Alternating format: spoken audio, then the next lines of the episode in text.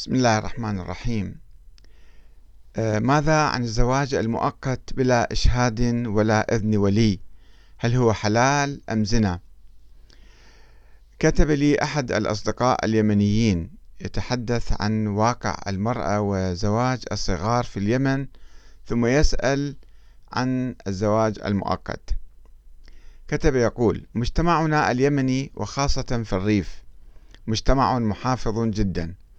فالمرأة تغطي حتى وجهها والخطوبة يعتبرونها عقدا بين عائلتين وليس بين شاب وبنت.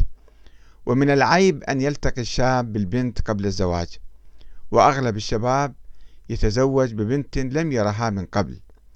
والنظرة الشرعية وقت الخطوبة غير مقبولة عند قبائل الريف ولا زواج عندهم إلا بولي.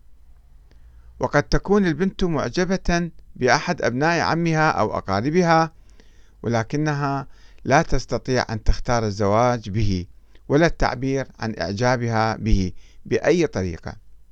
فالرأي الأول والأخير لوليها. وعيب كبير أن تعترض على قرار وليها. وإن حصل واعترضت وذهبت للمحاكم فستلاحقها عندئذ لعنة الشرف.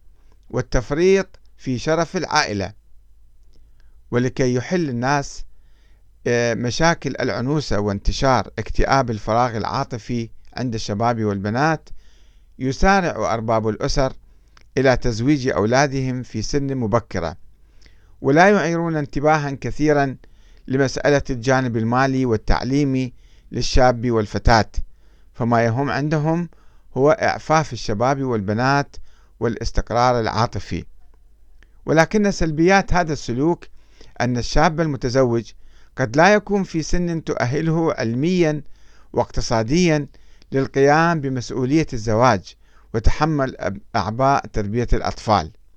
فمجتمعنا ذكوري متشدد يعامل المرأة على قاعدة النساء عي وعورات. فالزموا عيهن بالسكوت يعني لا رأي لها وعوراتهن بالبيوت. يعني امسكوا عوراتهن بالبيوت. لا مشاركة اجتماعية لها حتى المساجد تصلي في بيتها فقط. ثم الكفاءة في الزواج. وأكثر شيء يركز عليه مجتمعنا النسب.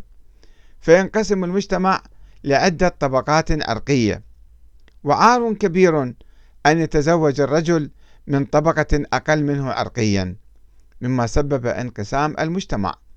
وعنصرية زائدة بين الطبقات العرقية وخاصة عنصرية القبائل اليمنية الزائدة ضد الهاشميين. وبالنظر لأسباب هذا التشدد نجد أنه اختلاط بين الثقافة القبلية والموروث الديني الزيدي. فالمرأة عورة لا تطيعهن في معروف فيطمعن في منكر لا نكاح إلا بولي ثم التشدد القبلي ومسألة الشرف واسم العائلة والاصطفاء العرقي لذرية فاطمة وتحريم بعض أئمة الزيدية الزواج يعني الزواج العامي من الفاطمية حتى وإن رضيت هي أو وليها. هذا القول ينسب للإمام المنصور عبد الله بن حمزة. وعندما نركز على الجانب الفقهي فالخطر يأتي من الفقه القائل بأولا الكفاءة في النسب. اثنين لا يصح النكاح إلا بولي. ثلاثة التشدد في التفريق بين الرجال والنساء وحصر دور المرأة على الحمل والوضع وأعمال البيت ومن العار القيام بغير ذلك. وقد أعجبت كثيرا بمذهب عدم اشتراط الولي في الزواج الذي نقلته عن الشيخ المفيد وبدأ عليك الارتياح له ووجدته يحل كثيرا من مشاكل ظلم المرأة ظلم المرأة عندنا. وقد شاهدت وقرأت لك عدة دراسات موضوعية حول نكاح المتعة. وقرأت أيضا بعض آراء الجعفرية ومبالغتهم في الاحتفاء به وما صدمني أنهم لا يشترطون شهودا عليه. كيف نميزه عن الزنا؟ ما دام سرا ولا شهود عليه. وقد قال الله تعالى وأشهدوا إذا تبايعتم هذا البيع فكيف بعقد الزواج؟ زواج المتعة إلى أجل مسمى وبشهود أو بإشهار يبدو أو بإشهار يبدو حلا منطقيا لحالة الغربة والفراغ العاطفي. وعدم قدرة بعض الشباب على القيام بأعباء عائلة نظرا لصغر سنه وقلة علمه وخبرته أو لعدم وجود دخل كافي. هل ترى هكذا شيخنا؟ أم أنك لا تشترط وجود شهود على النكاح المؤقت؟ وأجبته بما يلي.